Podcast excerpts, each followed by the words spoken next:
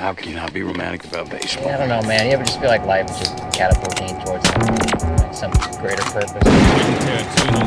Average fat cats with bloated ego. We are the only DJ crazy enough to tattoo Jackie Brown on his ass.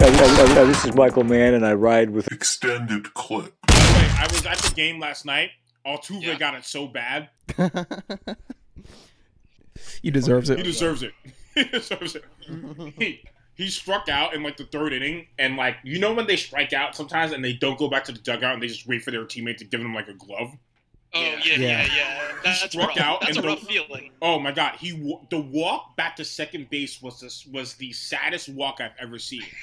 Yo, everyone is chanting asshole. Yo, there's like there's only like five thousand people at the stadium. We're like asshole. Yo, it's like it's 50,000. Imagine when Yankee Stadium gets full. It's gonna be insane, bro.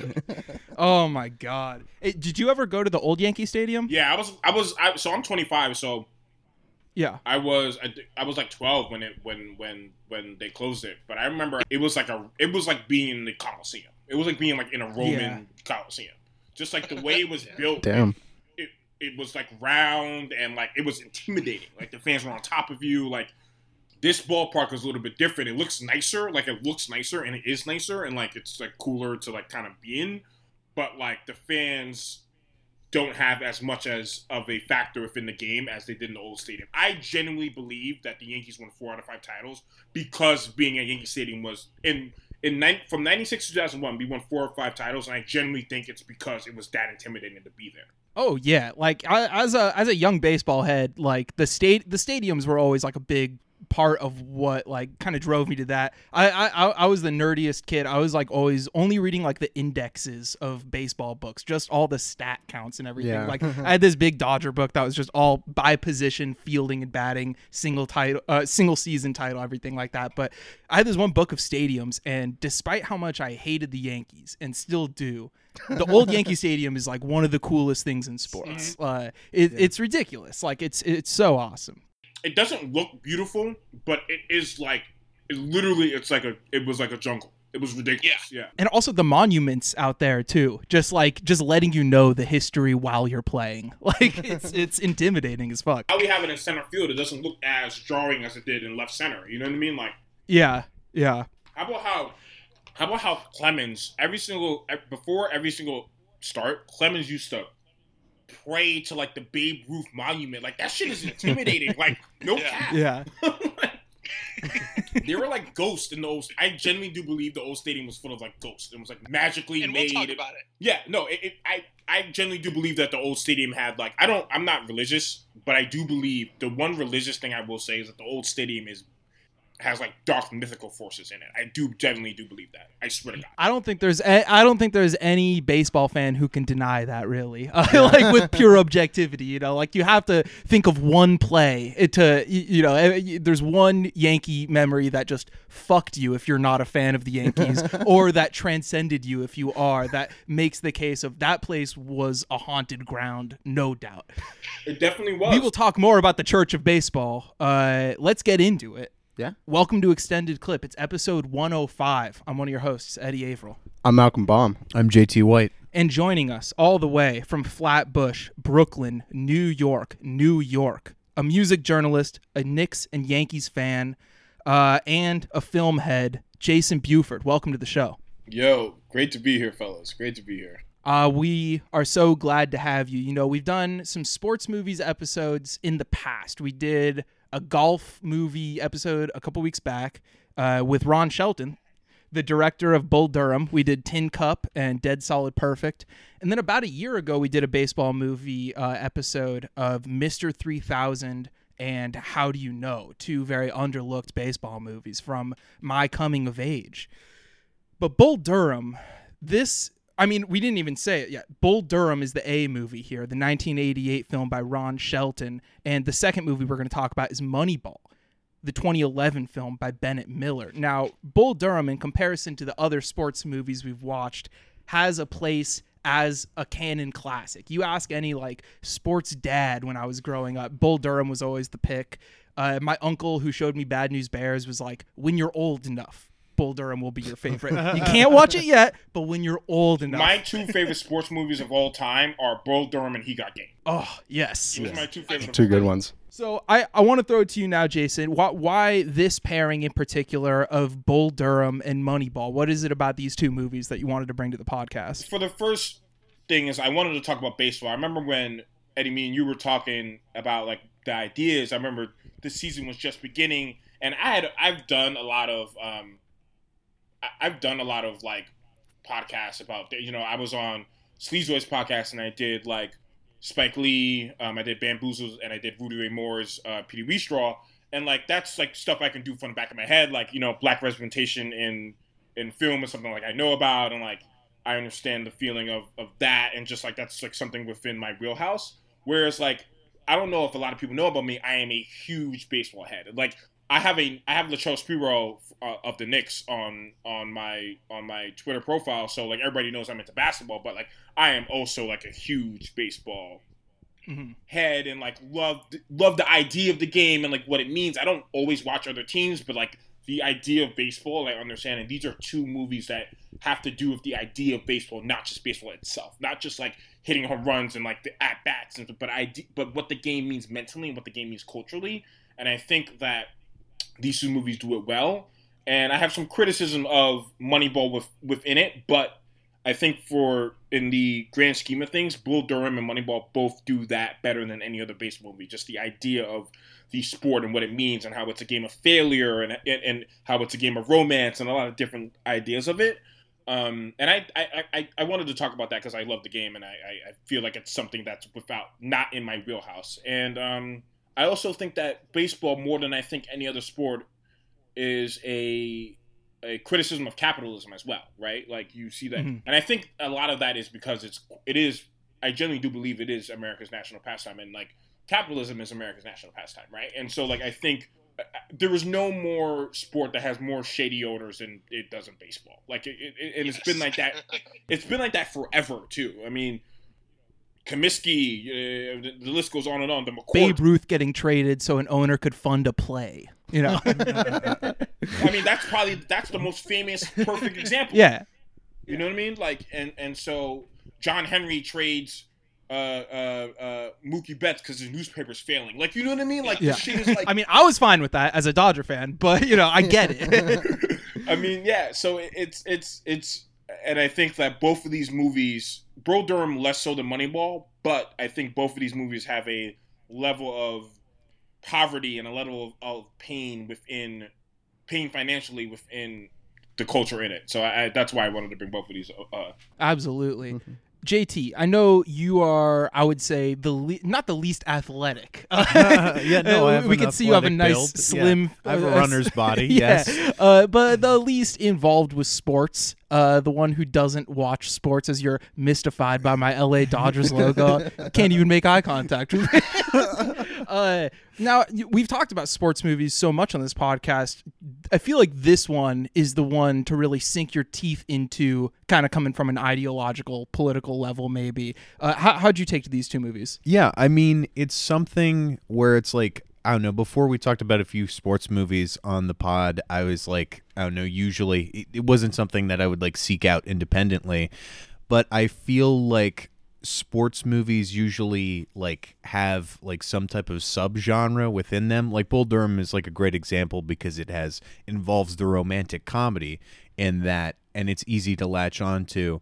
And like what uh, Jayson was saying, I think that a lot of what's really compelling about like sports, and especially because a lot of screenwriters and movie people are similarly unathletic people, and when they're approaching like making the movie, I mean something like I would say less so with like Moneyball because that's more in the nitty gritty of it but I think approaching it from the angle of like the passion involved and the cultural signifiers, uh, that stuff is really meaningful. And I feel like even though the specifics of it, I don't want to say are lost on me, but are less appreciated, I can. I don't know. It clearly has a significant place in culture, and I think it's interesting to examine that. Mm. Also, it's like I don't know if you think of like if you're a fan of like war movies or anything like that, or even like any any type of movie where there's like a group of people and like that, you know, there's a camaraderie Absolutely, amongst them. yeah. You could attach to maybe not Moneyball, you know, necessarily, but Bull Durham has that, you know, kind of like locker room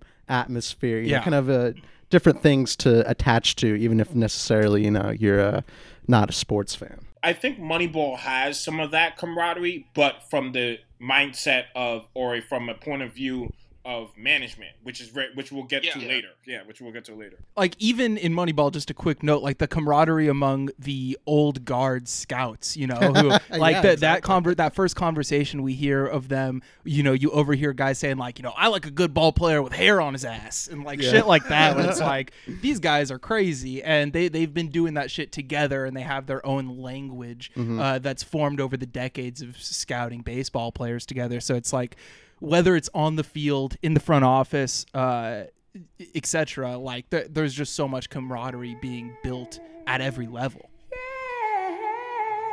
I believe in the Church of Baseball. I've tried all the major religions and most of the minor ones. I've worshipped Buddha, Allah, Brahma, Vishnu, Siva, trees, mushrooms, and Isadora Duncan. I know things. For instance, there are 108 beads in a Catholic rosary, and there are 108 stitches in a baseball. When I learned that, I gave Jesus a chance. But it just didn't work out between us. The Lord laid too much guilt on me. I prefer metaphysics to theology. You see, there's no guilt in baseball, and it's never boring, which makes it like sex. The Durham Bulls, they're they're the pride of A ball of minor league baseball. Really, you know, A ball is the the lowest professional uh, level of baseball that's like tied to the MLB. There's still like independent minor league teams and stuff like that. Like I saw this one independent uh, team in Rhode Island once when I was visiting my family that lives in Boston because we couldn't go to a Red Sox game because they were all sold out. And uh, man, minor league like A ball stuff is so awesome because it's just like, yeah, it's like an elevated little league game and the passion is all there, you know. But regardless, uh, they got a goofy mascot. They have even goofier local promo, and all the traditions and superstitions uh, that baseball has to offer are present here with the Durham Bulls. You have Annie. Uh, this is Susan Sarandon as Annie, who grooms a different one of these young ball players every season uh, into stardom uh, by you know teaching them about ball and taking them to the bedroom. And this year, uh, it looks like it's going to be Tim Robbins as Ebby Calvin LaLoosh.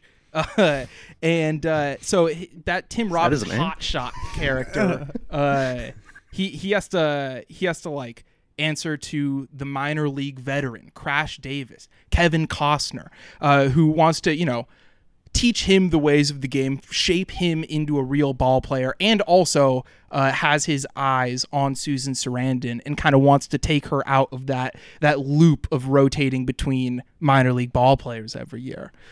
Now that we have that all on the table, what what a movie, man! Uh, it's so fun, so romantic, so funny.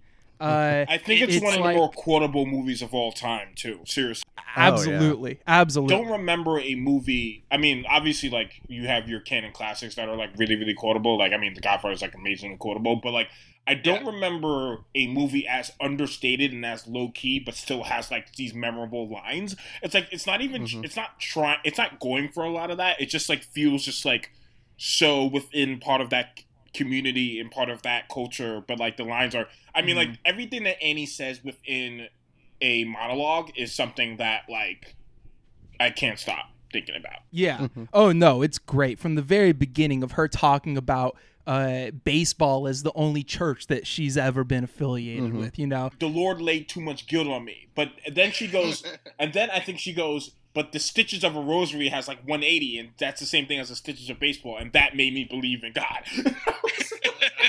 and I love how it, it opens even uh, before that on these like. Uh, this montage of black and white images of kind of baseball history, kind of going back and forth. Like you have Babe Ruth, that's the image of like uh, the title card when it says Bull Durham, but you have stuff as new as Fernando Valenzuela in there, you know, uh, and it's just this really great kind of blending of history, showing that these traditions have been around forever.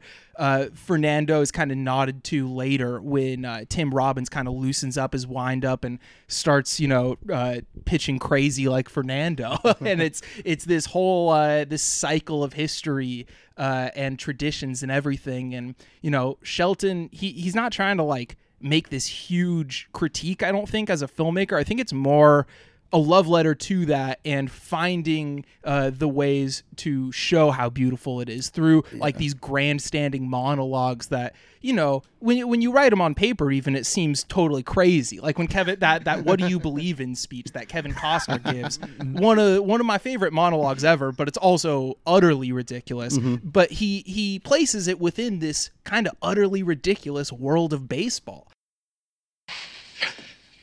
After 12 years in the minor leagues, I don't try out. Besides, uh, I don't believe in quantum physics when it comes to matters of the heart. What do you believe in then? Well, I believe in the soul. The cock, the pussy, the small of a woman's back, the hanging curveball, high fiber, good scotch, that the novels of Susan Sontag are self-indulgent, overrated crap. I believe Lee Harvey Oswald acted alone. I believe there ought to be a constitutional amendment outlawing astroturf and the designated hitter. I believe in the sweet spot, softcore pornography, opening your presents Christmas morning rather than Christmas Eve, and I believe in long, slow, deep, soft, wet kisses that last three days.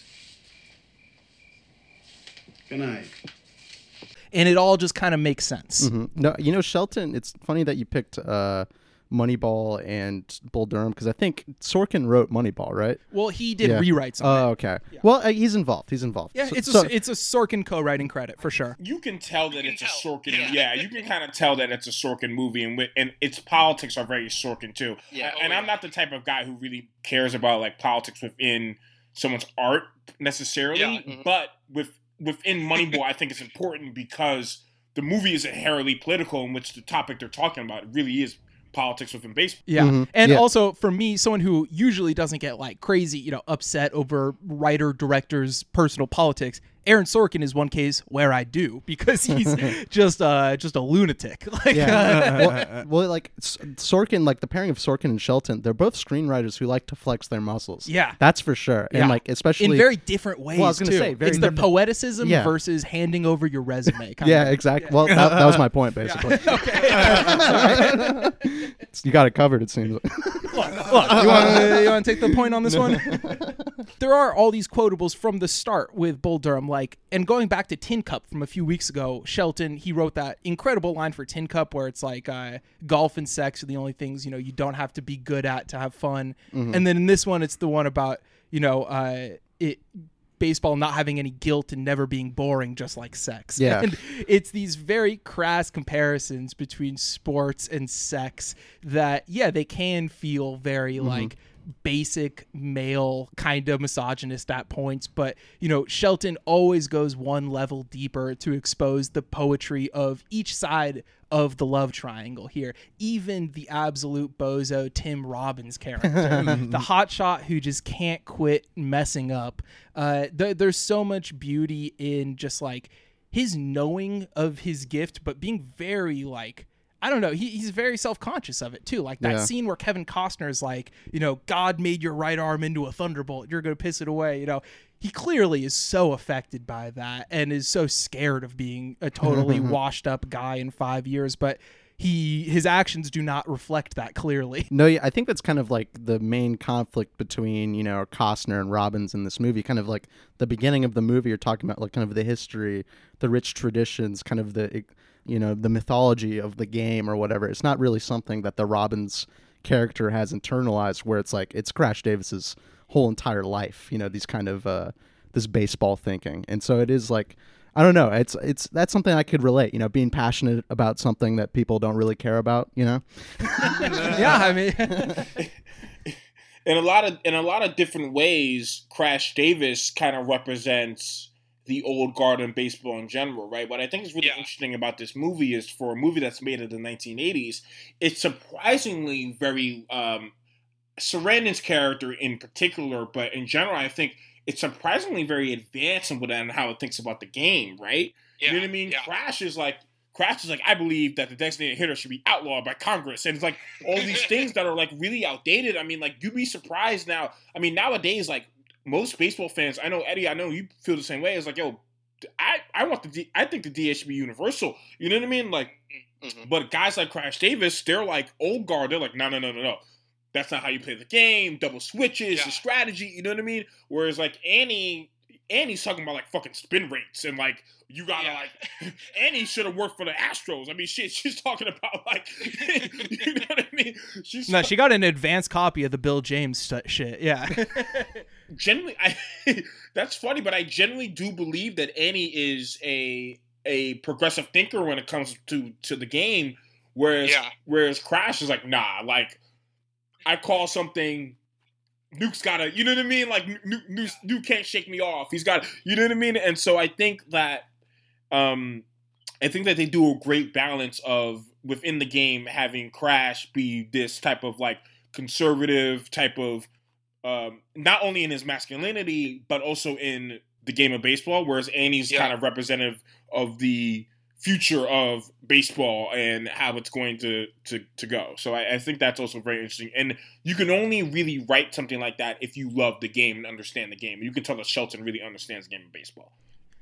And also, it's like the characters are aware that it is kind of an ideology of their whole life too. It's not just like how they view baseball. Like that those characteristics of how they view baseball define each of those characters' whole like worldviews, kind of like like when Costner says strikeouts are fascist, you believe him, kind of. you think he really thinks that. Annie is um, talking about like spin rates and like oh the weight and the way you uh, you have to put, put your hips out and it's talking about all this stuff because generally speaking like she's an english teacher. She's just a progressive woman. Like that's just how she thinks. You know what i mean? Like that type of like Yeah. you know what i mean? You can imagine her politics have to do with how she feels about baseball itself as well. So it's it's it's that's very interesting and she thinks Susan Sontag's brilliant. and hey, I you know I'm kind of in between on. No, it, it, I always thought that was kind of weird that Kevin Costner said, and maybe that's even more of an insight into that character Yeah. of how aggressive he is when he says the novels of Susan Sontag or oh you know Yeah. uh, you know indulgent whatever. People really look to Susan Sontag as more of an intellectual thinker, and like uh you know it, it's not really like. I don't know. I, I feel like that's he's approaching it the whole wrong way. And hey, maybe maybe Shelton maybe Shelton got a hot tip on that and is writing that into the character to show Yeah. Costner really not knowing what he's talking about uh, when he's trying to show up Sarandon's intellectualism. Yeah, I, I always, you know, because I think I mentioned this when we reviewed Tin Cup, but it is interesting, kind of like, I think maybe Shelton might have a type, a type of woman that he likes or Yes. something like that, because it, it is like he goes out of his way to like, you know, like the female love figure in his movies are going to be like, like outspoken, like feminist type, uh, you know, critiques, kind The of like- dame. the Hawksian Exactly. dame, basically. And so, yeah, I guess that, that's kind of interesting. Like at first, maybe I, I don't know. Like I think is that like a '80s like '90s culture type thing well, or whatever. I think like Sarandon's yeah. character is also a really interesting version of that kind of Howard Hawks type woman Yeah, because definitely. it's also her straight up like heterosexuality that I don't want to say defines her character, but it's like her role within that ecosystem, kind of, Mhm. is, you know, uh, the guy who she chooses for the year. Uh, and so, despite her intellectualism and everything like that, it is challenged by that kind of very traditional role she holds. Mhm. And I think that's great because that's how this whole movie is. It's like Costner, sure, he has more knowledge than anyone about like baseball's history and the way the game is physically played. Uh, yeah, than any character in here, but clearly is short sighted in terms of the way that the game progresses and just in terms of interpersonal relationships. He also just isn't that talented too, right? That's also another big thing about Crash is that, and like what I like about Crash as a character that I think is the most interesting is they simultaneously make him out to be not like a chump, but also he's not that talented. You know what I mean? Yeah.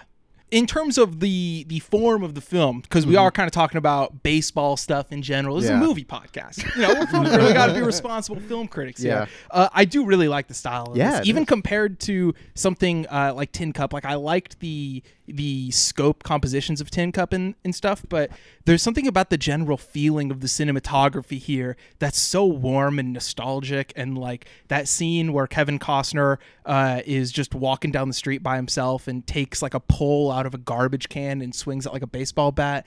And you have like that green reflection off the traffic lights and stuff. I don't know. Shelton is really leaning into a, a not, I wouldn't say a typical 80s look, but something that uses uh, more soft colors uh, in juxtaposition with the very harsh, uh, almost black and white lighting of just being under the lights at night on a baseball field. And I, I feel like in terms of like you know like camera movement and stuff like that, I feel like he kind of he pulls it out of his pocket at like the best here and there. times. Like yeah, when that kid is running through the stands and shit. Yeah. Yeah. but like like I love the at bat scenes and kind of like the the way uh he kind of like tracks Costner in his every movement, whether he's just kind of walking, you know, out of the batter's box for a second. You really it really fits in with like kind of, you know, this internal ego game that baseball players have to, you know, uh, play with their own minds. Yeah, it, it understands that baseball is a mental game.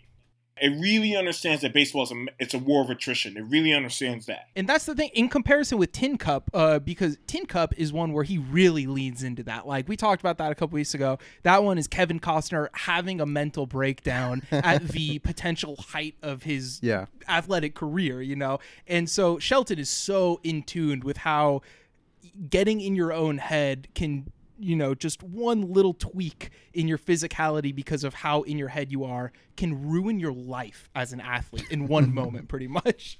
I love those at bats too. The the interiority is great because he's muttering out loud it, you know and then it switches to voiceover. And it kind of goes back and forth and he's saying the same shit in that muttering tone. He's saying that you know bring me that weak shit again meat. I dare you you know bring that weak shit one more time. But it's whether he's saying it in his head uh, or saying it out loud. And then, of course, the voiceover is always a little more vulnerable, you know? Uh, and the way that that can cascade into him almost having a breakdown and having to call time, step out of the box. Just those little moments uh, that, if you haven't been watching baseball for very long, maybe those kind of key you into how psychological the game that you watch really is. And maybe that's why it takes so long and why there's so much, you know, quote unquote, dead time between pitches because these guys are incredibly deep in thought. Yeah, I mean, there. Baseball literally is a game. It's a guessing game, right? Like the hitter was going to Yeah. guess which pitchers, what what what, uh, what what pitch the pitcher's going to throw, right?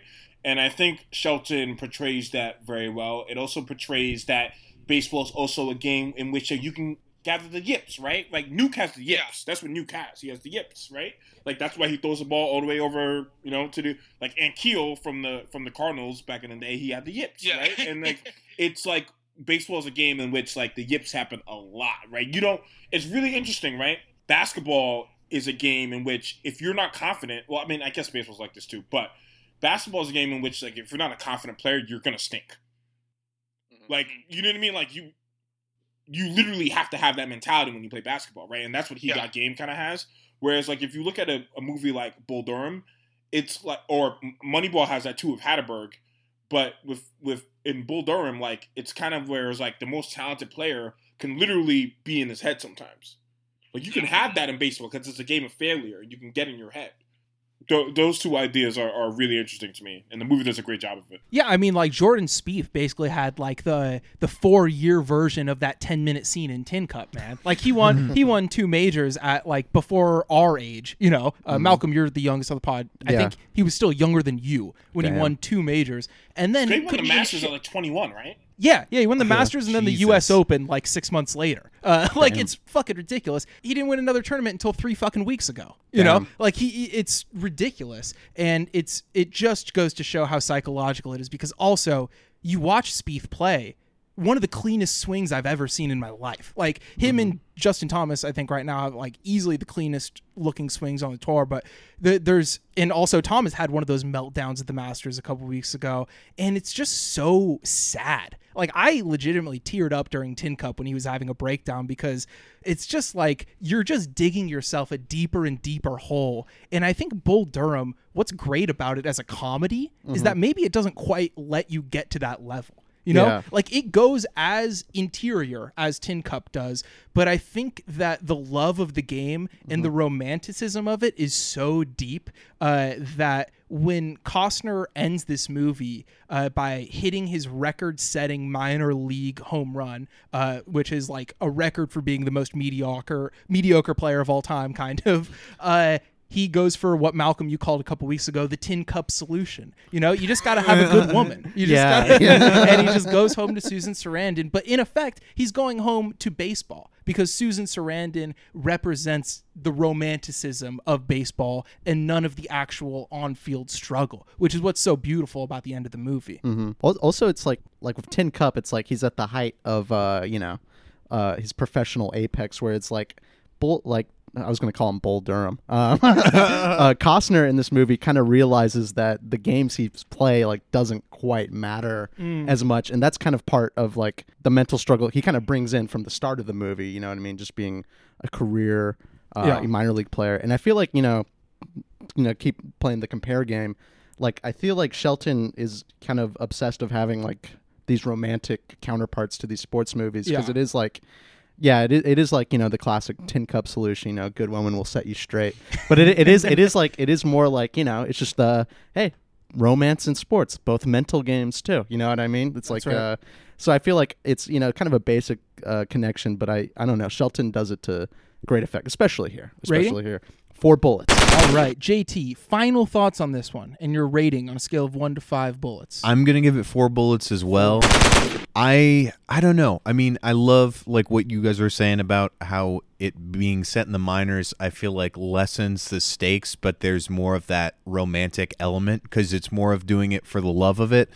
I think that like some of my favorite moments are I think it's like maybe two times where it's like raining, like sort of in the dark, like on the field, and it just looks so beautiful. And the way like uh, Shelton will introduce some scenes with like the crazy sort of minor league like antics, like throwing the like cash like to the kids. It reminds me like growing up, there was our minor league team was the Harrisburg Senators, Nice. and I would some one of my favorites was they would have the cowboy monkey rodeo, where it's just like just monkeys on like dogs, I believe. But it's just it has that like I don't know that the milieu of the small town that goes a part of like minor league sports and uh, i don't know it's a beautiful little romantic movie Yeah, I'm gonna go with four as well. This is a really great movie, and uh, I I think that the class aspect is important to note within the minor league system here because it's like these are like working class pro athletes, which is such a strange thing to consider, kind of. Crash says, "Yeah, I made it to the show for 21 days. Did you know in the show they have people carry their bags for you? It's like it's no, it, it's like it's a it's a they make being in the majors a totally different lifestyle on top of the fact that you're Yeah. in the majors, right? Like it's a totally different type of feeling to it. A totally different type of yeah. I mean, it, it's it's it, it, it couldn't be more realistic about what the minor leagues is while also romanticizing the game. I think it does have like baseball is a romantic sport, but it also has like, hey Crash, we're releasing you because your duties here are done. You've made Nuke into a major league player. D- These guys are on a bus. They're like fighting on a bus. You know what I mean? Like it's not a it, it's not it's not a rosy type of of thing. You know what I mean? Like these Yeah. you know, like you, it's not cool. like, Yeah. and and and to be honest, the minor leagues, um, what's happening in the baseball currently, and that mirrors that, right? The minor leagues are being majorly devalued in the game, and so, um, I mean, the t- minor league teams are going bankrupt. Uh, they're defunding. You know what I mean? It- It's it's that's the way it is. These communities that need these minor league teams as part of their infrastructure. I mean, that, that's going away. So, I mean, you, you're kind of seeing that mirror in real life, and I think Shelton does a good job of portraying that. I'm giving it five stars. This is one of my favorite movies of all time. Yeah. Awesome. Um, I didn't get to Sarandon's performance, but I think it's one of the greatest performances by a lead actress ever. Honestly, I think she's really one. She's sexy as hell in it, and mm. two, I think that the the character is immensely interesting because of how she clearly loves the game and, and lives by the game, but also she's like, yo, this is my stick. Like, you know what I mean? Like, this is my thing. I just do this shit because I do it. You know what I mean? And what's really interesting is like she's a she's a reader. She's like She like loves sex. She like um, loves baseball. She also is low key like she has like the assistant on the side who also like fucks the players as well. Like, That's I a think funny it's, I think it's hilarious. Yo, I, I Saran is amazing in this movie. Um, Costner's great. It's probably the Oh, best. yeah. It's a great Costner performance. Robbins is re- it's it's the best Robbins performance for me because he's hilarious, and Robbins doesn't get a chance to always Yeah. be really funny, and Robbins is great. It's hilarious in this. So so is the uh so was the bench coach. Okay, just stop easily, baby. Get close, baby. You got it. You got it, baby. One more, baby. One more. You got him. Come on. Oh yeah, dude. Anytime he's just shouting nonsense out there, because that's one of my favorite things about baseball is like both the signals that the coaches give and the nonsense they shout out there, just like indecipherable. Yeah. I think this is a perfect movie, so I'm I, I, I I'm giving it five out of five. Yeah. Uh, it's a great movie, no doubt. And honestly, I see myself rewatching it more in the future and probably it growing on me. It just feels like one of those movies, and it's weird that I actually didn't watch it until like last year. Because I, as a kid, I, I would devour any baseball related media, but I think because my uncle re- repeatedly told me not till you're older. I Respected to his wait. wishes. Yeah. Uh, I, I also love that uh, Costner respects the streak, man. I, I Yeah. that, that's the, that's one thing. You know, as far as analytics will drive the future of baseball.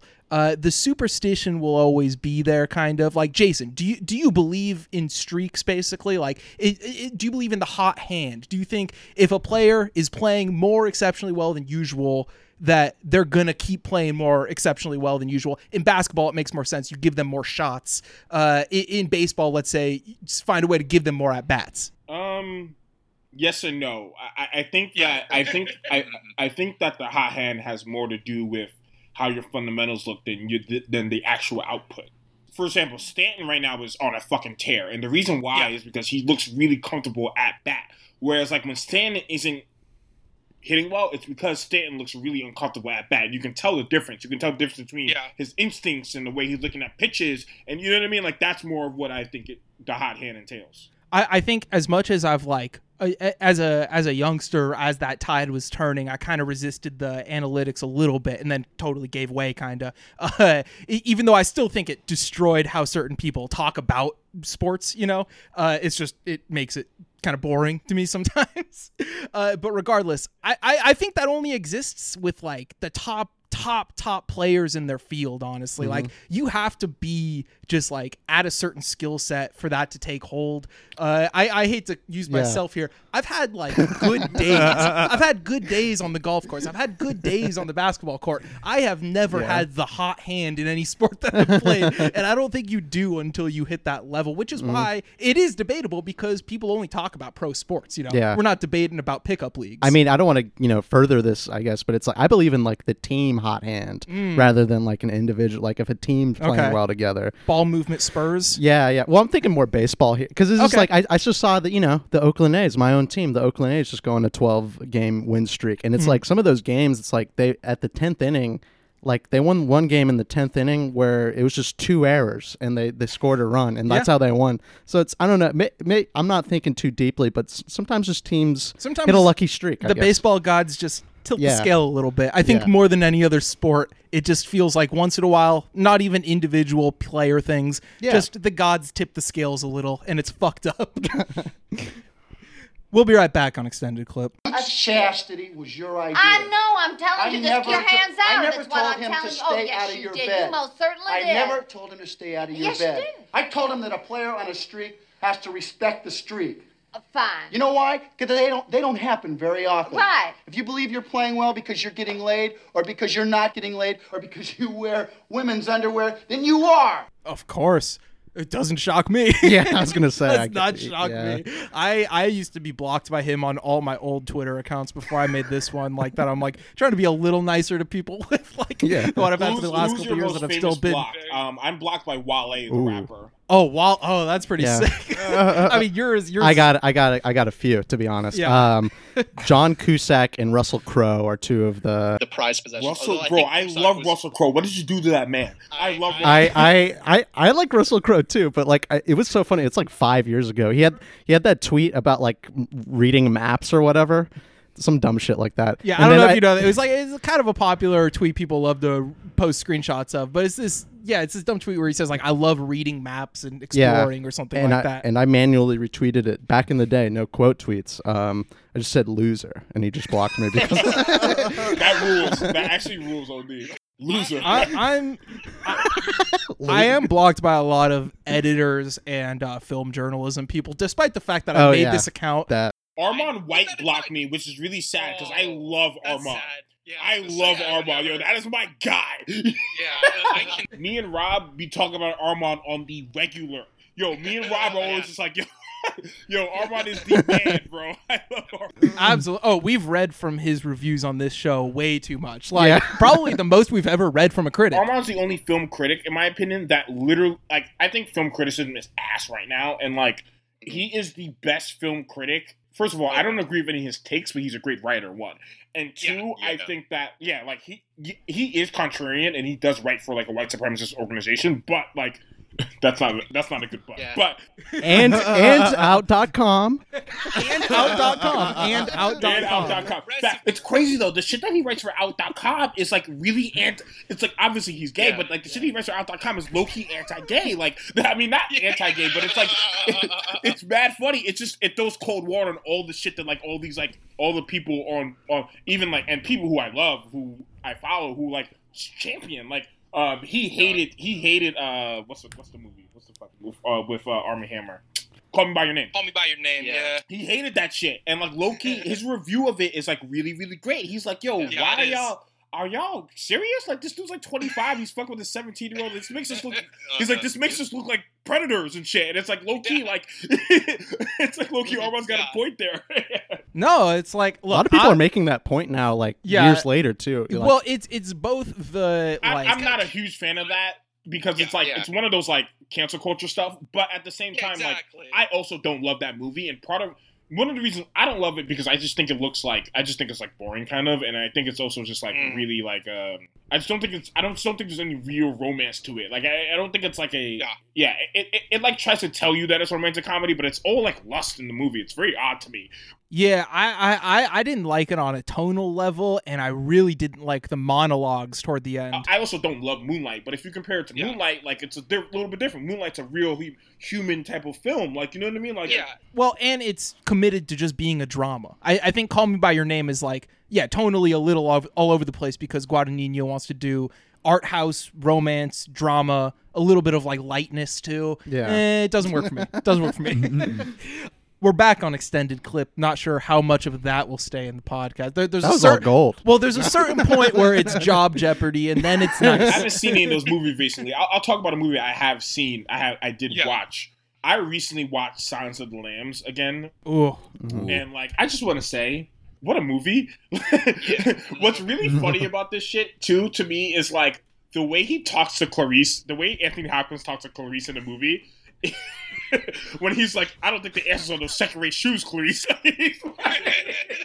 I, I hate to say this, but all the scene, like the scene where she gets the the, the goo flung at her, like that that whole set piece down there, it's nasty, but it's funny. It's it's it's nasty enough to be funny in the way that like grindhouse movies are. You know? Yeah. No cap. Like, there's parts of that movie to me that are dead ass mad funny. Me and my girlfriend love making fun of Buffalo Bill. It rubs the lotion on his skin or gets the hose again.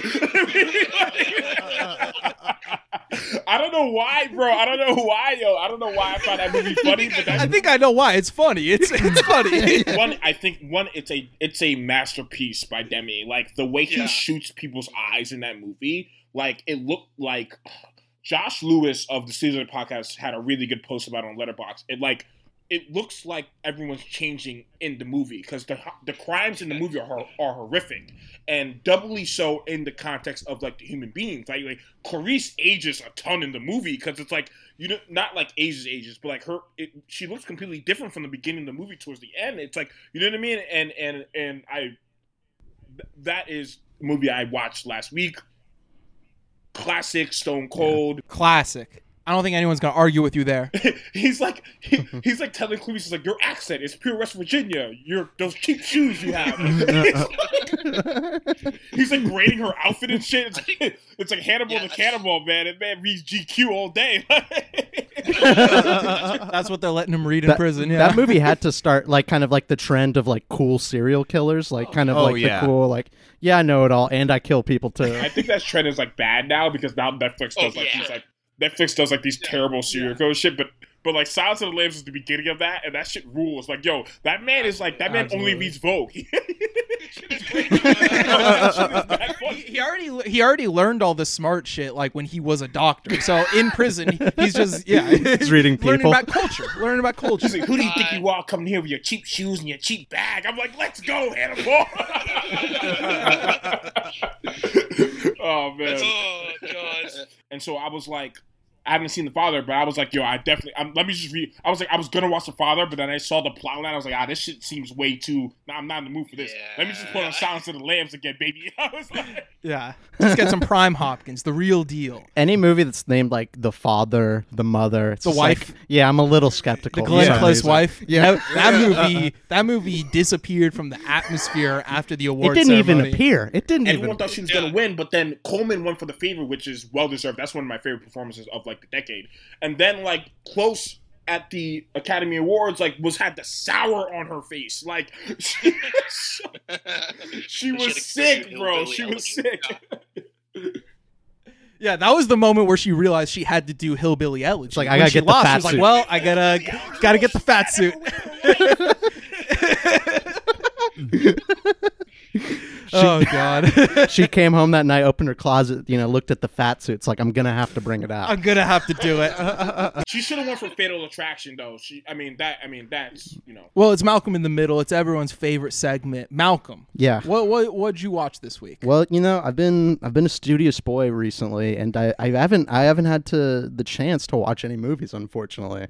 Um, besides the ones for the pod, of course. So I'm I'm getting into my brain, and I just watched a little series. I'm gonna have to go TV mode. Okay. Uh, Party Down. Uh, Oh. yeah, watch season one and two of Party Down, and uh, yeah, it's a really funny show. I mean, it's to kind of be reductive or whatever. It's kind of like The Office, but for like people who work like lower lower tier job or like ser- food service and stuff like that. You know, jobs I've actually had. So like, there's like a I don't know a level of uh, relation there, I guess. But uh, Yeah, I mean it's yeah. uh the look. Uh, let's let's let's make no bones about it. Let's the Office honest. didn't uh, invent the workplace comedy. Well, yeah, of But, course. no, in, in terms of that kind of single cam, no uh no uh no laugh track, almost.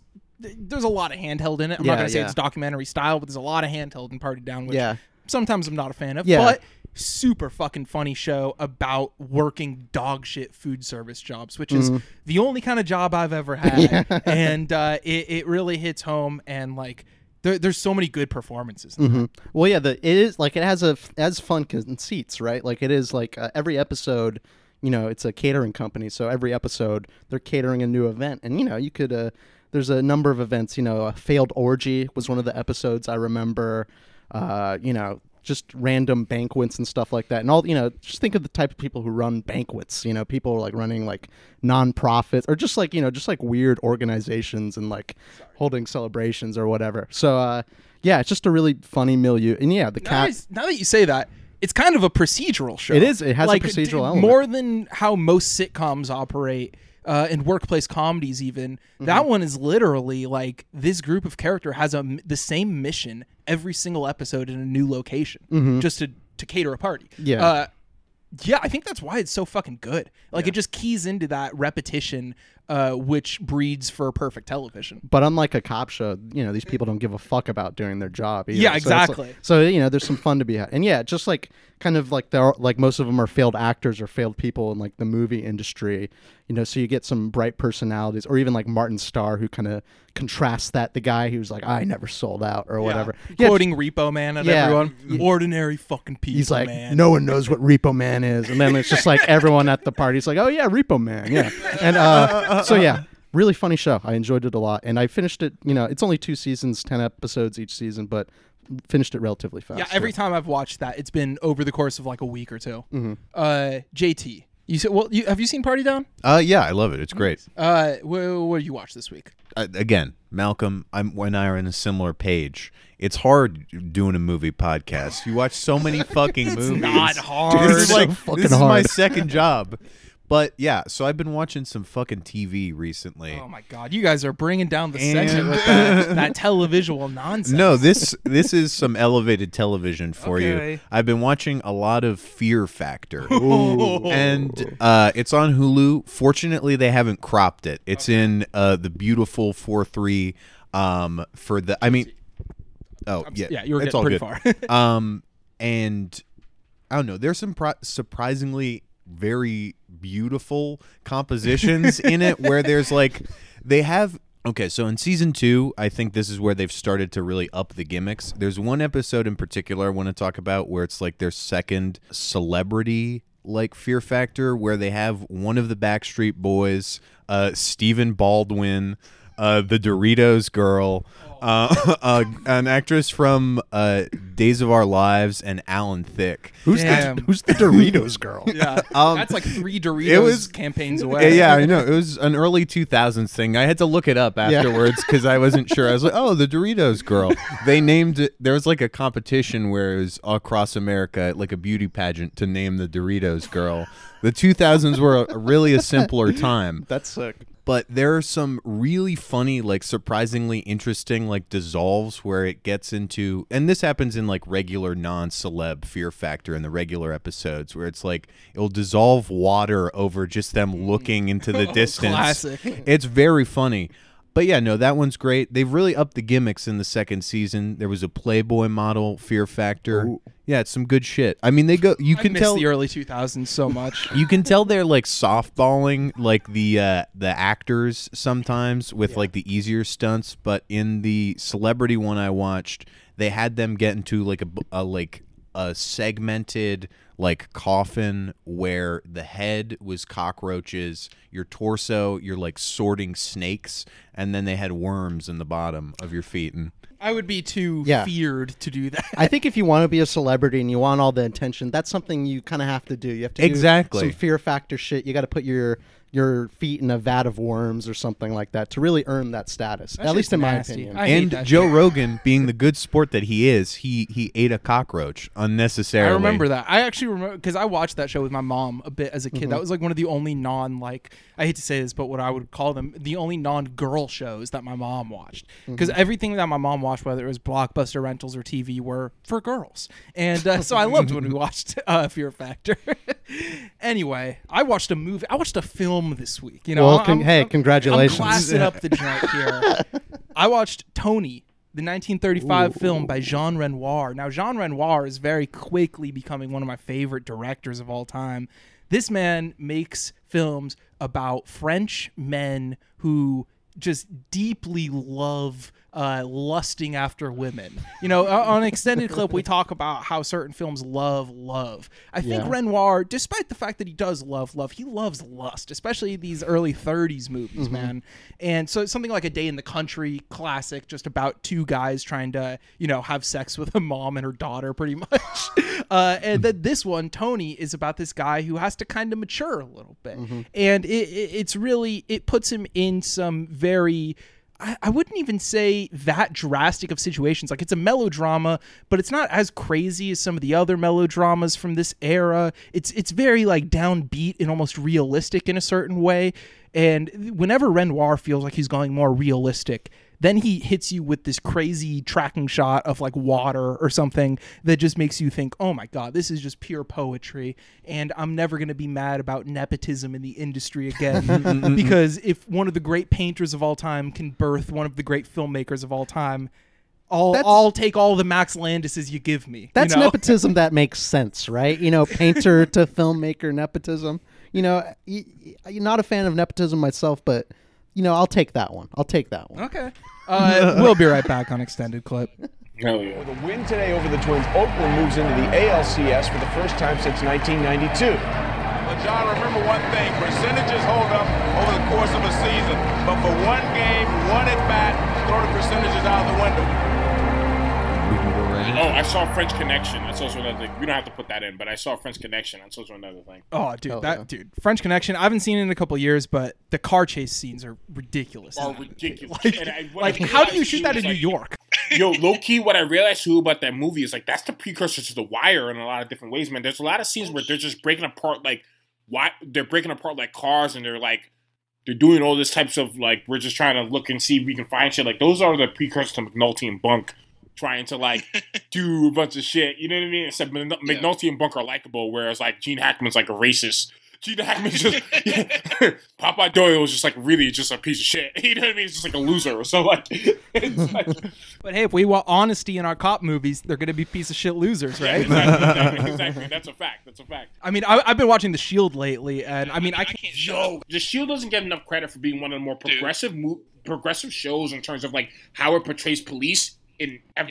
It's it's one of the most brutal things I've ever watched in my life, dude. It's honestly more. It's The Wire gives the cops like a lot of. It, it definitely makes the cops look like, you know, people who might bend the rules. But like they definitely make the cops be like, oh, we're trying our best.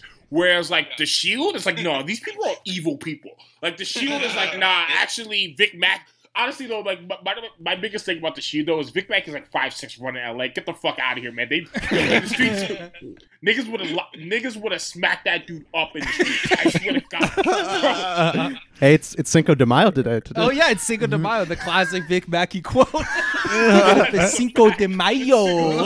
bro, that man is like five seven. Get out of here, bro. He ain't, running to L.A. Get out of It's here. It's the girth. Bro. It's the girth, man. You're underestimating Yeah. the girth. And Am, I under, am I underestimating Vic Mackey? You think? just, uh. just, just the girth and tonnage. Just the girth and That's fair. tonnage. That's fair. That's fair. That's I just busted right inside him, and he can't extend on me anymore, and he seems a little overwhelmed by my girth and tonnage, right? I just thought I like the. sh- I really like the shield, but I've always. I, that's one. Of, that's only my biggest thing. Where I'm like, am I supposed to believe this man runs the streets? Get out of here, bro. No, it's funny because now that you say that, all the all the time. Yo, why don't they have just mad dudes in the game just like murder this dude? Like, wait, just beat him up right quick. Like, this man is mad small. Like, I was about to say you're you're making me realize the casting is fantastic because he's always beating up on like criminals that are smaller than him. Like he will never he will never find a guy who's six feet tall dealing drugs. Yeah. Maybe maybe it's like Yo, Big Mackey ain't shit. Big Mackey ain't shit. I ain't scared of that man. Big ain't shit. I think I- from what I think maybe the LAPD uh, like operates. It's like they have a six foot and under division, six foot and over division, and it's like what what height is the criminal? It's like all right, we'll send Vic. That's all like, we gotta- yeah. Is this our five nine and under unit? Yeah. it's like that that store. Uh, I don't know if you guys. Yes. J- Oh, JT, you you work so right by it. There, there's this store like a block down from the restaurant JT works at. That's called like Jimmy Oz Suits for Men five eight and under. It's just like. Just scouting out the clientele. Just I all, don't know. all the ads on the side are so antagonistic. Like, stop pretending. Stop waiting for a growth spurt. Like, fucking come in here. Yo, that man don't run the block, bro. if you're if you're shopping at Jimmy Oz, you can't be an uh, intimidating cop. No, for real. You, man don't run no block. Get out of here. You got Walton, you got Walton Goggins on your team. That man don't run the block either, bro. Goggins. That's actually one of my favorite things about it is like because yeah, a lot of the physical confrontations would be lost. A lot of the show is people just watching in horror at them doing that shit. Like people don't chat like they're just like the scene where Walton Goggins is just pissing on a dude in the middle of the street, You and telling he's me just like, ain't nobody, ain't nobody videotaping this shit, bro? yeah, yeah. well, I think in that one, one lady busted out of camera, but no like uh, outside camera shit has come in yet. And I'm at season three. No like civilian camera shit has been used in the plot yet. In fairness to the show, in real life, nobody started videotaping cops doing shit until like 2016. Like you know, what I mean? iPhones. This Yeah, until you had a good camera in your pocket. Yeah. Yeah, yeah, like like videotaping police is like a very recent thing. It's like not like because the reason why they've been Yeah. be able to get. I mean, there's a lot of reasons why, but one of the reasons why they've been able to get away with shit like this for since inception is because like people are just like, oh, we're just gonna watch this shit happen. You know I mean? so like, you know, like All right, so to transition to a lighter note of Moneyball, the the show that accurately depicts police brutality to the the movie that well we'll see how accurately Uh. it depicts the changing tides of baseball. Um, while Bull Durham explored like the life of the working class uh, pro athlete, Moneyball is about the people who control the game at its highest level the people who are buying and selling players and what the the changing tides of ideology in that position kind of. Uh, as for these guys you know baseball is their entire life. So the way they look at baseball is their life ideology basically. And uh yeah i it's i don't know. Uh, J- jayson tell us a little bit about moneyball. Okay, so Moneyball. I have two things about Moneyball. I'm a huge Brad Pitt fan, so that's one of the things that Moneyball does for me. But the second thing is I'm a huge Yankees fan, right? So for me, Moneyball is something that I don't really understand. I don't understand the idea of we need to sign players who can get the most out of their value because we can't sign superstars. My team Mhm. signed Gerrit Cole two years ago, right? So like I don't understand that type of thought. Um, I was always trained of the idea of that the Steinbrenner family can go out and get anybody. You know what I mean? Yeah. And I think I think even the rich owners have become a little bit like cheap, uh, as you see with the Red Sox and as you even see with the Yankees as well. But around that time Moneyball was made, the Yankees were throwing out money at everybody. We had Clemens, we had this guy, we had that guy. You know what I mean? It was like a, it wasn't a we're saving money type of uh, type of deal. Whereas Billy Beane talks about like, hey, I can't afford Giambi, so Giambi's out. I can only afford ten million for Damon, and so I have to find a way to, you know what I mean? Like he's like trying to do all these different type of things, and I have to get Hatteberg because I don't have enough money to sign like a real first baseman. So I have to get Hatteberg, who's like quote unquote gets on base and all these like we have to maximize our value because we can't get in order to maximize our value we have to think about things outside the box. So we have to think about things like, oh, this guy gets on base, but nobody is looking at people who quote unquote get on base. They're just looking at people who hit who hit doubles and hit singles, right? Or even things. I remember there was one scene in the movie where Pitt says to, well, Pitt as Billy Beane says to um, one of the players, he goes, when you get on first, I don't want you stealing bases. He's like, but stealing bases is my thing. He's like, no, I pay to get on first. I don't pay to get thrown out at second. And those are things that are that weren't talked about in the game of base. Like those, we were talking about Crash Davis. Those are things Crash Davis would hate. Yeah. those are things that weren't really talked about in baseball in terms of like how do we maximize our value. And I think that's what Moneyball kind of. And I know this is just a movie in real life already happened, but I think Moneyball brought that kind of to the forefront of like you know, this is a new statistical revolution in how we think about the game. And I think that teams that eventually won the World Series looked at the game like that, right? The Royals, Yeah. I felt, um, were a Moneyball team. We're gonna have a Mhm. deep bullpen full of arms and full of cheap arms that you know we can control right now. The Rays do Moneyball, I think, perfectly better than anybody in the league right now, right? And so I think that you type you kind of see that, and um, I think Moneyball does a really good job of showing that while also I have some criticism about the idea of management and management even doing Moneyball. Like I think owners can afford to pay players, they just don't want to. Oh, yeah, exactly. And so um, I so I, I don't think Moneyball talks about that enough, but I think that it is a really interesting in terms of the changing tides of the game. as you know an A's fan or whatever, I guess you know I have a personal relation to this this movie too, and it is like it is funny. Every A's game I've ever been to, there's like these guys in right field who just are like have signs that are basically like "fuck the owner of the Oakland A's," like like Jack Wolf retire. Like yeah, there's a he need yeah you need to pay up Jack Wolf. That's all I got to say. Pony up. Pony up for the big boys. JT, how how'd you feel about this movie? D- detached from baseball stuff, as a story about a man working a job with a family. Uh, well, I mean, uh, you know, it, it has Yeah. to be like that to be sold as a fifty million dollar movie distributed by Sony. It is a drama with a family in it. W- would Kinda. you- Well, yeah, kinda. exactly. I mean, it's I think, like- hey, maybe that's a flaw. I mean, I too am a big Pitt fan, and so his performance in this is great. It's I don't know, was able to carry a lot of it for me.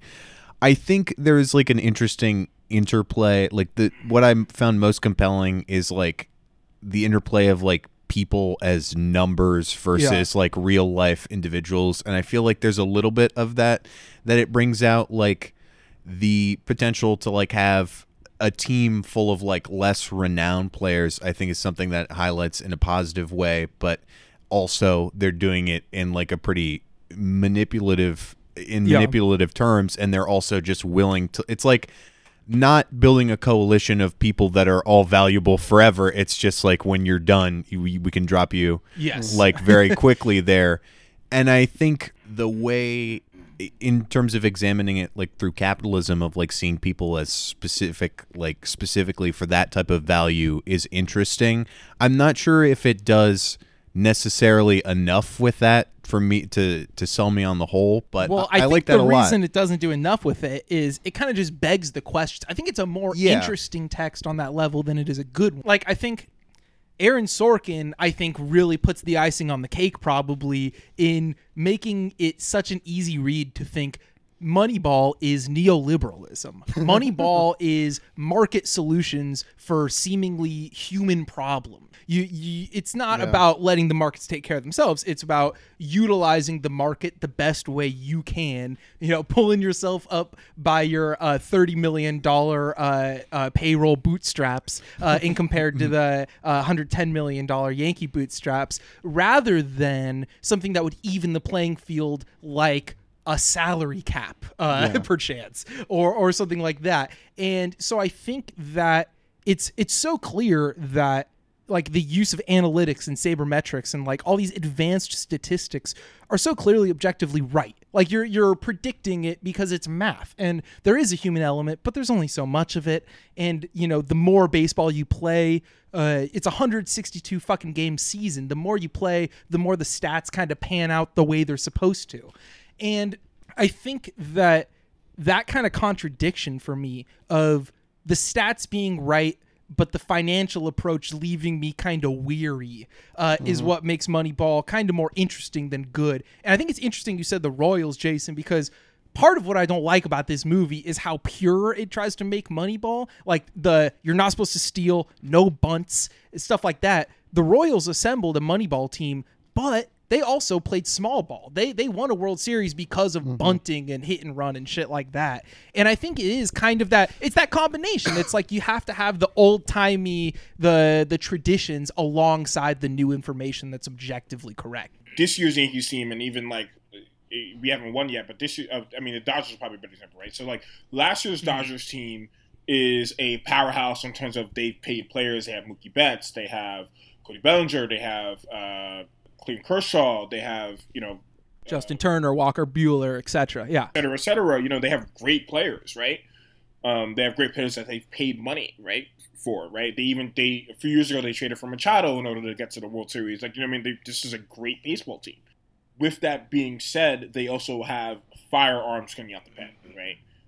And I think that, and and if you look at this year's Yankees team, we have that as well, right? Like we have players who have Giancarlo Stanton, and we have Aaron Judge, we have Gerrit Cole, we have Corey, uh, Corey Kluber, we have players that we've paid a lot of money to get, and we also uh, Ronald Chapman, and we also have guys like Chad Green and uh, Jonathan uh, Jonathan Loaisiga, and a lot of these like arms that nobody knows about, and it's like that's kind of what you have to have. You have to have a combination of both, right? And Yeah. I think that, like you said, Eddie, like Moneyball looks at it as bulletproof. Like they're Moneyball looks at Moneyball was made by people who literally believe in what they're writing. No disrespect. Like Moneyball is made by Sorkin and all these other people who actually actually believe that what they're writing is the truth. However, the A's lost that year. Mm-hmm. Just like they lost the year before. Just like they lost the year before.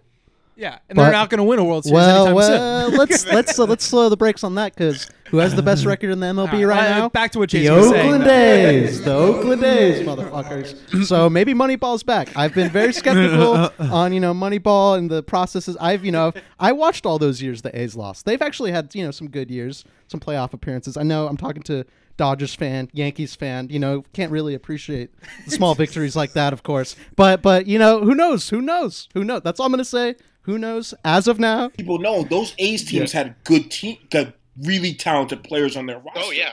That they Tejada, developed- that they Tejada developed. was the MVP that Moneyball year, right? Tejada was the Yeah. MVP that year. Shavi was a great before Shavi got injured. He was a great player. Um, Mm-hmm. Zito, Mulder, Hudson, like these old guys are like these are like six plus WAR players. This is a really good team. So the way that they portray the movie at times it looks like they just had a bunch of ragtag dudes and they had Yeah. but they had a they had some talented motherfuckers on that squad. You know what I mean? They, Like, they talk about the guy with the fucked up underhand delivery. Meanwhile, you had Barry Zito, who literally had the nastiest Yeah. curve I've ever seen in my life. Like Yeah. I've never seen, like maybe Greinke, but like I, I haven't seen anything like Zito in my life. That and that's such a cinematic opportunity that they missed, in my opinion. Mm-hmm. Zito was a great pitcher before he kind of like he he, he had the type of style, that type of that hanging curve style that like I mean they started punishing the ball in like the mid two thousands. Like once he got that contract, they started punishing the ball. But like when he was in Oakland around that time, like Yeah. he was nasty.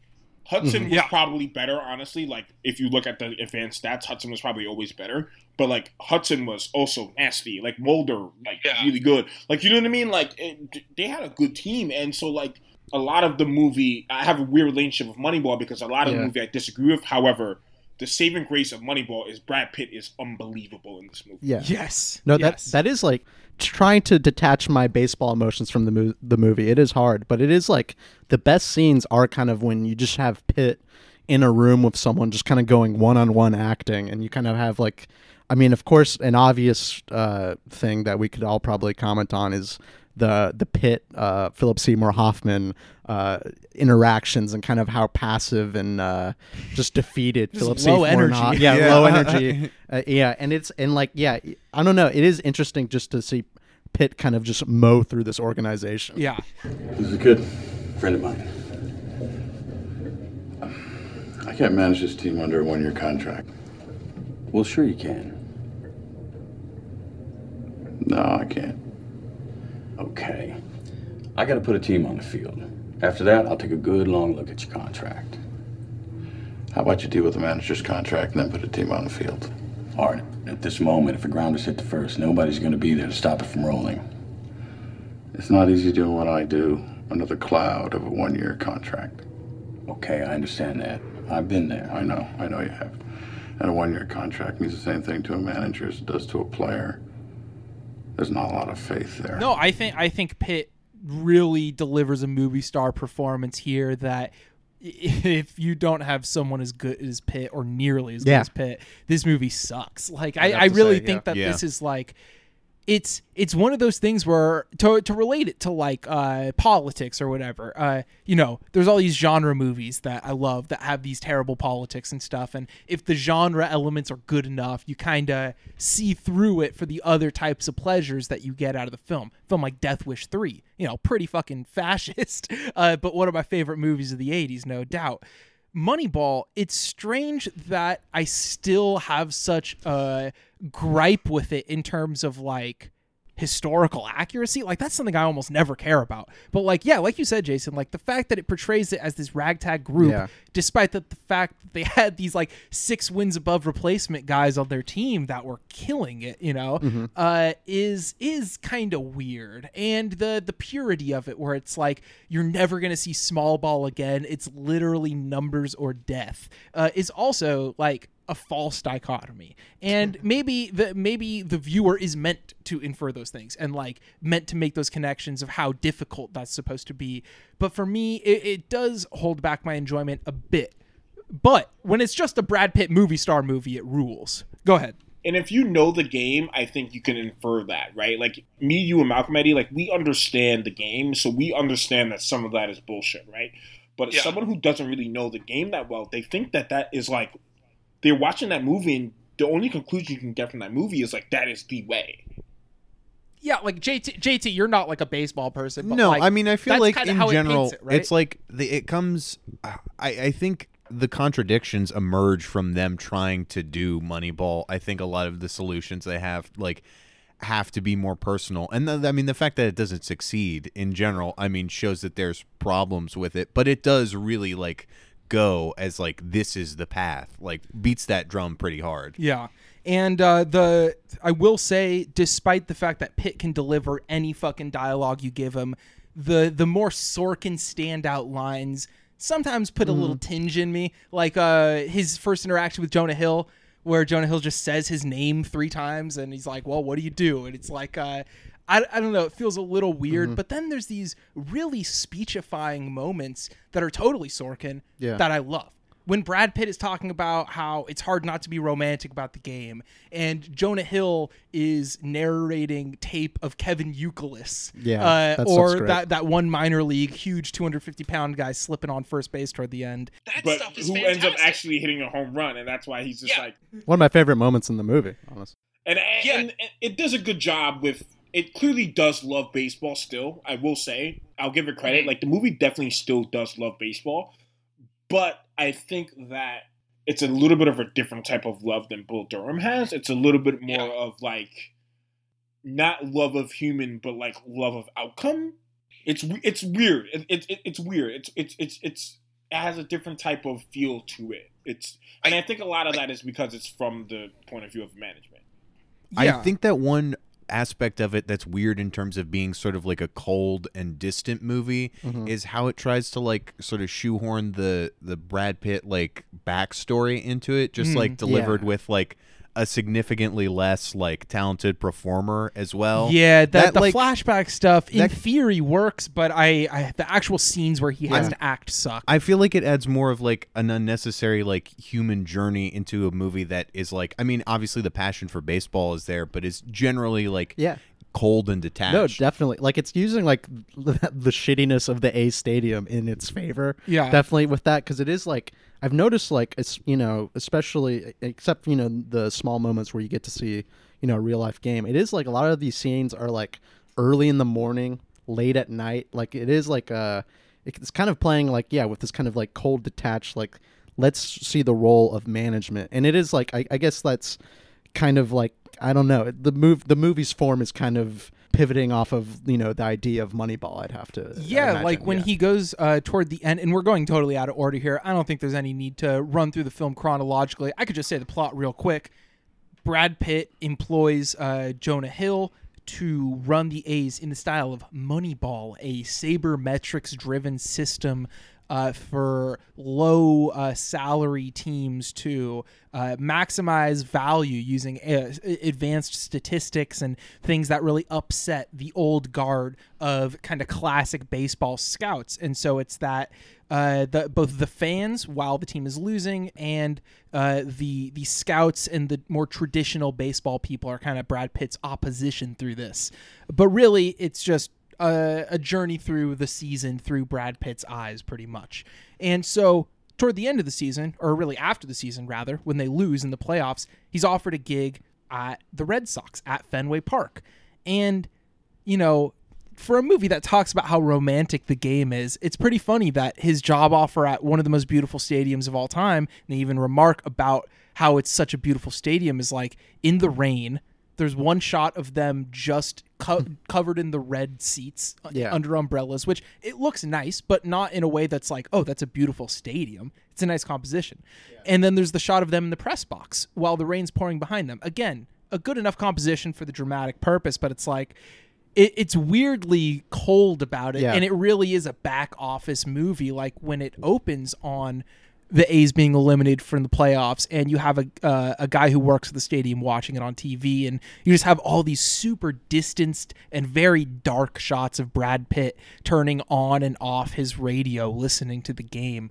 Uh, the distancing effect is right there, and it is kind of weird the push and pull between that and the dramatics of the family subplot. Yeah, well, that's I mean that's kind of I guess a critique is like the family stuff or even like his own personal flashback. It kind of just feels like fodder. Like it kind of it kind of just feels like something to put in like the the few montages here and there. Like I, I it doesn't really connect. Although to me I at do all. love Spike Jonze being like, "How's the team shaping up this year?" Oh, that rules. Spike Jonze as that the- scene is yeah, that is that's the best scene uh, with that stuff when he's uh he walks in with the stepdad or whatever. Yeah, to his ex-wife's like giant mansion. Yeah. and and what I do like about that is you can tell Billy Beane's life is like the game. And like, Yeah. it's Mhm. not as glamorous as low key. It's not as glamorous as his what you can imagine his the new husband of his ex wife does. Like that dude is Yeah. That dude might literally be Spike Jonze himself. Like the way you know what I mean? Like Yeah. Yeah. Meanwhile, Brad Pitt's spitting into a dip cup in his pickup truck. Like it's opposite worlds. Yeah. Even though he's a GM, it's opposite worlds. Yeah, yeah. Meanwhile, Brad Pitt's like he's not You know what I mean? Like he gets maybe paid like what, like maybe two mil a year. You know what I mean? Like what does Cashman get paid? He works for the Yankees. Cashman gets paid like what, maybe like five mil a year. Like you know what I mean? Like this shit is not like it again portrays baseball as like not as glamorous, right? Like Mhm, Brad mhm. Pitt is not.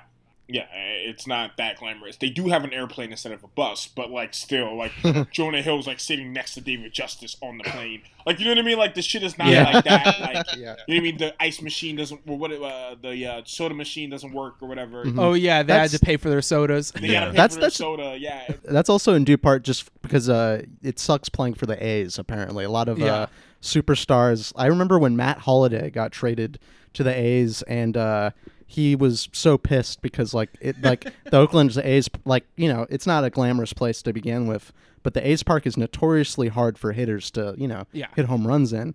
And Holliday, like at the trade deadlines, like trade me. I'm not re-signing next year. So it's like, yeah, a lot of a lot of superstars. You know, when they come to the A's, they realize they're not exactly given that red carpet treatment. Yeah, and speaking of those stadiums, it's like the the A's having a hard stadium for hitters. All of those things, like the fact that baseball stadiums have different dimensions, is so fucked up. That's the only sport where that happens. You know, every every soccer field, every basketball court, etc., same dimensions. I guess this and golf are the only things where you go to a different place to play and the dimensions are different, which is just ridiculous to think about and also totally counterintuitive if you're trying to make this perfectly concise statistical version of management. But I think it's also one of the things that makes baseball so unique. It makes baseball so oh, great. It's because like it's a game of failure, and that adds to the failure of it. You know what I mean? like it, it's it's the only sport in which I mean it's a it's a cliche, but it's the only sport in which that if you fail seven out of ten times, you're literally a Hall of Famer. Derek Jeter's career batting average is like what, like three eighteen, I think it is, right? Like that means that Jeter, more often than not, went back to the dugout after hitting. Yeah, six and a half times out of ten, he got out. or way more than six and a half, more like six and six point eight times out of ten. Yeah, yeah, yeah, Yeah, yeah. six point nine times. Yeah, yeah. And speaking of Jeter, I love the opening montage here, or not even the opening montage, but compared to the opening montage of Bull Durham, here we see standard definition telecast footage of that A's Yankees series, and you have a cut. From Derek Jeter to Rudy Giuliani, Yeah. which is just great, like That's perfect so timing and everything. Yankees, early 2000s Yeah. Oh my god. Early 2000s Yankees don't get enough credit for being basically just like a, a jignoistic, like, Yeah. like The Bush first pitches and shit. the Yankees were like a pyramid scheme around that time. They were like a GOP pyramid scheme around that time. Yeah. It's pretty funny that Bush wanted to throw first pitches there instead of like the Washington Nationals when they Yeah. But the Yankees were like America's team around that time because of 9/11, and it's Yeah, also exactly, really yeah. it- it- it's it's it's it's and it's not as much like that as that as as it is now as now it's not as much like that it was then but like around that time it was Giuliani and like all it was so the Yankees were like political around that time it was weirdly political Yeah. And, Yeah. like it was such a I have a weird relationship with those dynasty teams one I was young but also two like they're a, it's a very like white team like Yeah. it's like a mm-hmm. very, not and not in the like not in like the like identity sense but just like the like overall political senses those yankee teams were immensely just like patriotic and they made Johnny Damon cut his hair. Yeah.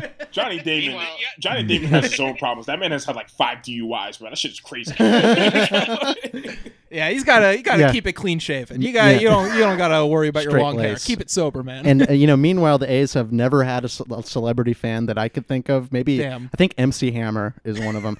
And uh, E40, ne- not a fan. uh, no, he's a Giants fan. E40's a Giants fan. no too short Oh, too short. Okay. Oh yeah, true, Okay. true, true, true. Okay. I haven't seen Not him at. good- I haven't. I don't see him show up to the games. That's the thing. He never Yeah, makes an appearance at the games. Yeah. Short Dog has the infamous Short Dog has the infamous A's jacket that he wore in like the Yeah. eighties when he like first started Sure. rapping, and then he I guess- wore it to the versus battle that he had with E forty. I mean, the A's. I mean, late '80s when you know he was uh, young, they were good. They didn't win a World Series, so makes sense. Never know. You never know how much people are watching, you know? Yeah. but as you said, the scenes between Brad Pitt and Philip Seymour Hoffman are really great. There's there's even shots, just little insert shots of Phil Hoffman in the television broadcasts Yeah. uh, that you see people watching, where it's just Yeah. like him kind of twiddling around or making a That's- move or something. And I don't know, he just carries so much weight. Oh my God, Hoffman was the greatest actor of his generation. And the reason why For is sure. because he does so much with body language. One and 2 he can be so understated as an actor, even though he was such a like critically acclaimed actor and and pretty, and he was a movie star, um, in, in a different type of sense. But he was. Um, he also could be like a supporting role very easily and bring that same type of feeling to a supportive role, like the way he's like on his hips when he's um, talking to Billy Beane about uh, the contract that he wants, or how Beane's like, "Yo, I want this guy playing," and he's just like, "I can't do that." But what, it's like they they they have a great adversarial management versus uh, GM relationship. I, it, it's, Hoffman's great in it. Hoffman's great. Yeah. It. I, I mean, I get, I get, I guess I could bring my little story here. You know, I, I when I was 11, I, I, you know, I went to the A Stadium because they're shooting Moneyball. You know, Ooh. got to got to be an extra, well, like a crowd extra or whatever, because like they had a bunch of people like in the crowd, and my mom, you know, nice enough to bring me to that because it was like uh, like 10 p.m. to like 5 a.m. I didn't stay there the whole time, but Yeah. those scenes where you see Philip Seymour Hoffman kind of like when they're watching him on t like when Jonah Hill's in his bunker and he's like Yeah. watching Philip Seymour Hoffman walk out of the dugout. I swear those are the scenes I saw him They do were shooting. live. That's so Yeah, crazy. yeah, they yeah. have uh, Yeah. that many extras for uh, scenes that are then shown on an eight-inch monitor No, yeah. in the in the movie. That's pretty. And- And that's how you. It, it was a fucking fifty million dollar budget. Amy Pascal wanted every cent of it back. You know. It was also I remember this like they they wanted us to mimic crowd cheering noises, but they didn't they didn't want us to cheer loudly. They said they're like I don't I don't I don't remember why that was that, the process. that sounds very unprofessional. Yeah. Come on, Bennett. uh, to speak of the production, I said something about Amy Pascal. Uh, you know her reign of terror at Sony. uh, th- this was actually a Soderbergh movie at first. Uh, Soderbergh w- was about to go into production, and then did a f- just I guess did one too many rewrites Oh yeah. because he wanted to do uh, partially documentary style too.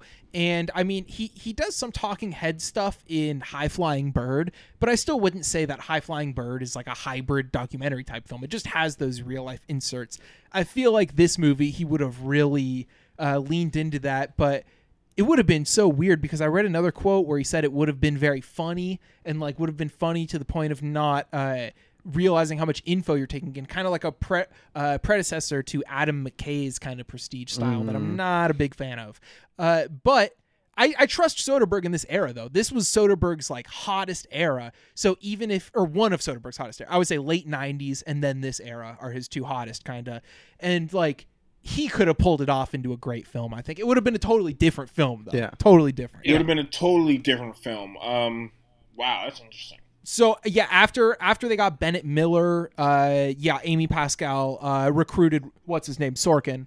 I think it would have been a less somber film than it, it is. Yeah. Which is weird to say for Soderbergh, who is like so cold notoriously, but you're right. Like it totally would have been more fun. It would have been like Yeah. uh, Soderbergh in like Ocean's Twelve mode, like pulling a heist on the scouting and the MLB. Maybe I'm thinking about Soderbergh's pop movies, but the thing about Soderbergh's pop movies, Yeah. is the kinetic energy in Soderbergh's pop movies are amazing. Like Out of Sight, Yeah. Ocean's Eleven, Ocean's Twelve, like those kinetic energy in those movies are, are ridiculous. I'm like, if Even the B movies like the Limey. yeah, Yeah. yeah, yeah, yeah, yeah, yeah, or uh, Erin Brockovich, or you know what I mean? Like even those, like that, that is they're very quick. Whereas like Moneyball is not as a, it's not a quick movie really, to be honest. It's Yeah. not really. Moneyball, I was I was shocked watching this movie how lackadaisically paced it is. It is, It it is, is like very- Yeah. I said low energy about Hoffman in a good way. If anyone But, but, like- Pitt is in this movie, it's not good. Like I literally think that. yeah. I think it's one of the greatest performances we'll ever see. Man, Pitt is amazing in this movie. Like Yeah, so talk- charismatic, oh, human, likable. Like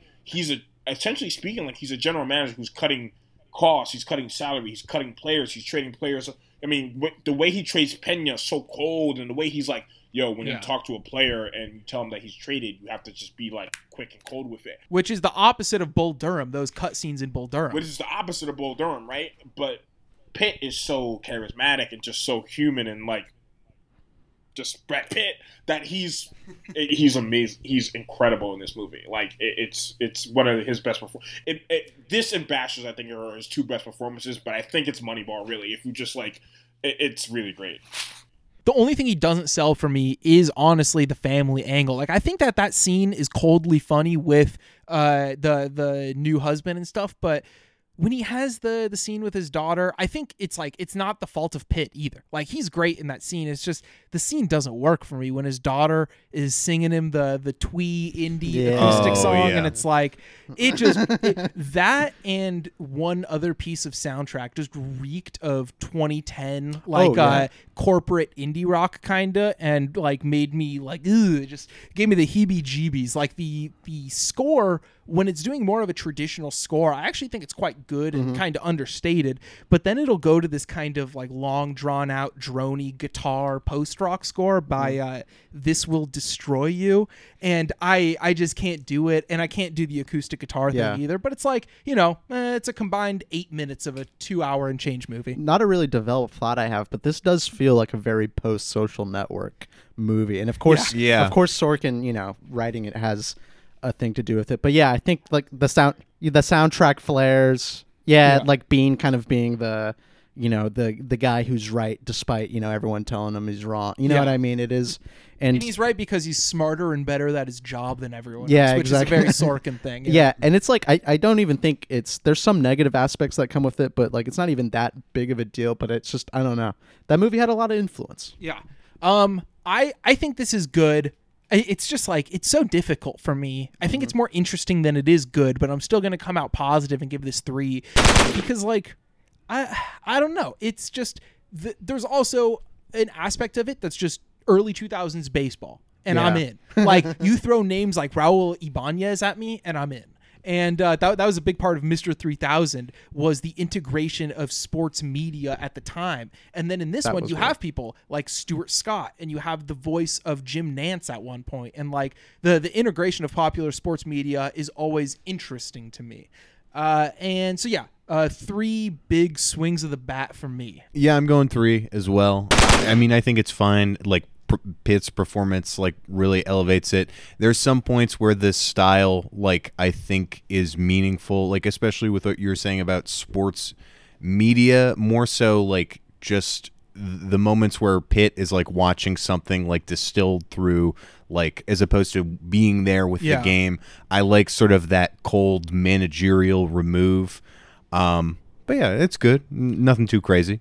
Yeah, I'm gonna go three bullets as well. And yeah, that is because I there is like a a visual style to this movie that I kind of mentioned, kind of like highlighting the darker and like kind of like a I don't know moments of like it really will go for like a very contrasty shot of the stadium, and it's I, I I like those moments, but it's almost it's like I don't know maybe I wanted them to push that style a little bit more. I don't know that I don't know if that's the solution or not, but uh yeah it and also as an A's fan, Moneyball didn't work, man. It didn't fucking work, so I'm a little bit sad about that. As a Dodger fan, what we like to call big Moneyball did work. I will, you know, not, not to, you know, not to talk too much about baseball here, but uh, Hey, it's a yeah, I was gonna say to give like uh, big market teams like the Yankees and Dodgers credit. I have seen like the Los Angeles Angels for years try to play like big budget ball and just fucking fail hard. So and, and that is um, because honestly, Yeah. So like, what's not giving enough credit to teams like the Yankees and Dodgers is yes, the Yankees can afford to spend a bunch of money and eat a bunch of contracts, but we also have Luke Voit who came out of nowhere, and that's because the Yankees have the best scouts. Like in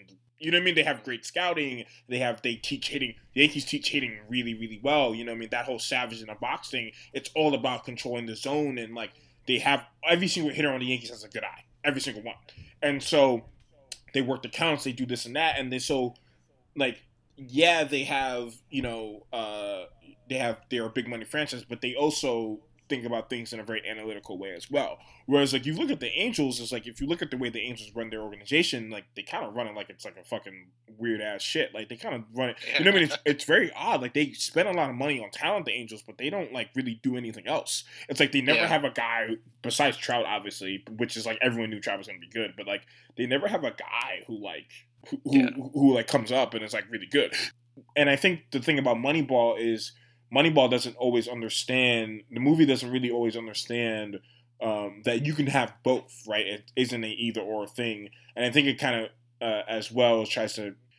I think you said it earlier, Eddie. It tries to look at it pro- in a neoliberal way. It tries to look at a problem, and instead of of fixing the issue, it tries to like do like this pull yourself up by the bootstrap type of thing, and it's like and I think that it genuinely does, and I think that's not a criticism of it. It genuinely does believe it, like it believes its politics. And yeah, absolutely. yeah, yeah, and and that's where I think I kind of I'm like, and on it. Um, with that being said, this is my favorite Pitt performance. I think he's great. I think th- this is this did wonders for Jonah Hill's career. I, I like Hill a lot. It's more understated than something as goofy as Wolf of Wall Street. See, I like Wolf of Wall Street performance a lot. Like, yeah, exactly. yeah. Thi- This just kind of proved that he could be understated dramatically. You know. Yeah, yeah, and um, so I'll, I'll give it.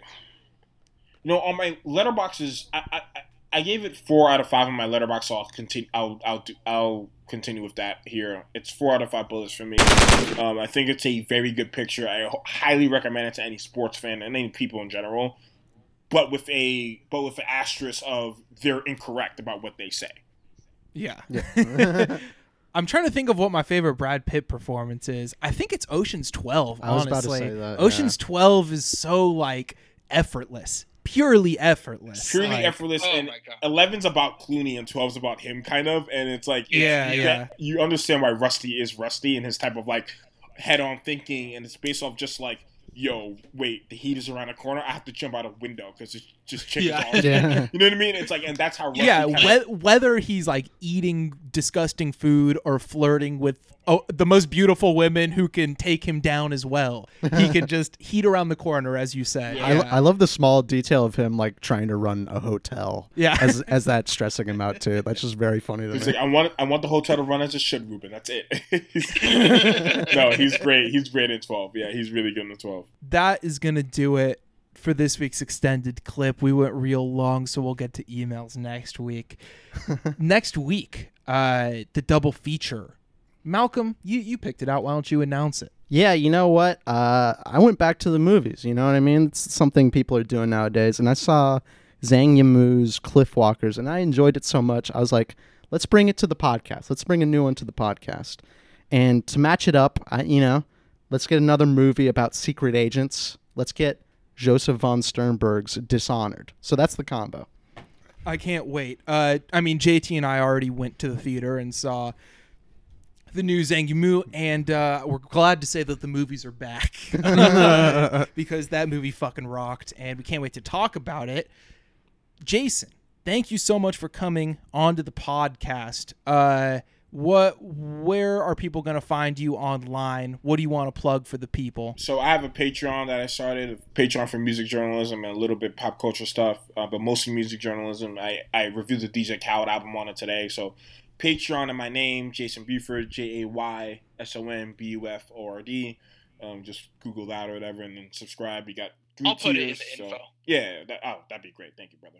I've been on, I've been in Pitchfork, I've been in Rolling Stone, so just look out for my I freelance and I do a bunch of stuff. So just look out. And you were on Sleazoids, fr- uh, our sister podcast. Yeah, I was on Sleazoids. Yes, yeah, you can check that episode out. I was on Sleazoids talking about um, Bamboozled by Spike Lee and Petey Wheatstraw. I think Yeah. you were the episode right after me. Yes, yes, yeah, Josh. yes. talked about Josh that said one. that because Yeah, Josh said that he had he had he had announced it, and you were like, "Oh hell yeah!" So I was like, yeah.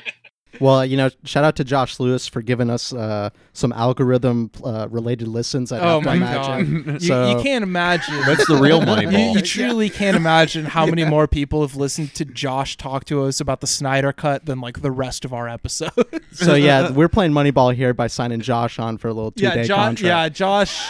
He, Yeah. He's already got his full time gig in Canada, so I'm going real low ball on him, like real fucking low ball. man, they say Drake is the king of Toronto, man. It's Josh who's the king of Toronto. Like, Yeah. let's be honest about it. coming back to reclaim the throne all the way out from London. Uh, all right, well, we'll see you next week then. Oh, and fucking our Patreon, no shit. Every bonus episode every week. It's two dollars. Patreon.com slash extended clip. Our last bonus episode, I believe, was on Unforgiven by Clint Eastwood. I love, first of all, I love Unforgiven, but also I love Eastwood. I don't think this is like Yeah, one of those things oh about my. God, I, I am an to right Eastwood guys. stan. Eastwood is the man, bro. Every Eastwood movie is fire. Okay, yeah. Next time you come on, it has to be for an Eastwood. Yo, next man. time, next time I'll bring Million Dollar Baby and Richard Jewell. How about that? We'll bo- Oh hell yes. that will be amazing. All right. Um, what was I saying? Oh, on wings, uh, the wings of eagles. On wings of eagles. That's a different thing. The Yeah. wings of eagles was the last one we talked about. The next Patreon, we just decided the episode's going to be Peter Greenaway's uh, Draughtsman's contract. First Peter Greenaway movie I've ever seen, so it's going to be sick. Yeah. Well, hopefully it's going to be sick. Fucking uh, ep- episode will guaranteed be good, even if the movie's not. good. Yeah, we did. We're doing these sports movies. This movie's about an artist. We gotta, we gotta, we gotta zig and zag. You know. We had to do the Linklater dynamic, the jock and the artist. So Yeah. we did our jock. Boys, I movies. gotta, I gotta, I gotta get. So I'll talk to you. All right. Oh, all right. Yeah, no, sure. we're signing off right now. Everybody, goodbye. Take care. Sunshine, fresh air. We got the team behind us. So let's play two.